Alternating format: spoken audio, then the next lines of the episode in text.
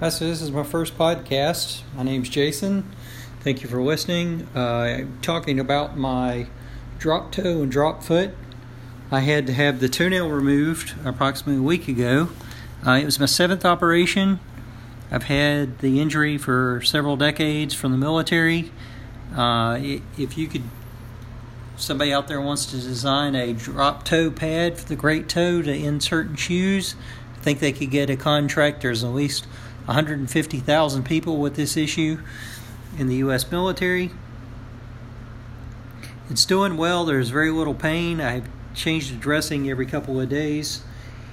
Uh,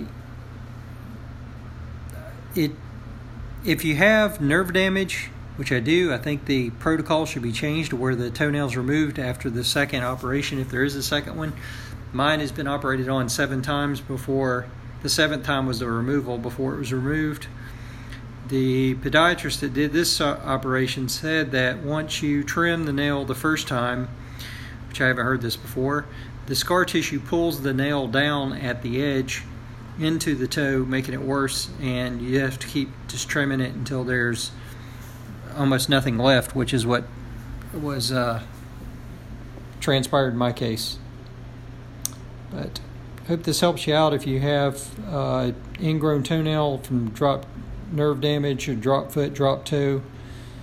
Uh, ask to have it removed the second time if there is a second surgery because the problem's only going to get worse as far as the scar tissue goes. He described it as nature's super glue, and it attaches and kind of grows to the, up to the edge of the nail and pulls it down into the toe. Thanks for listening.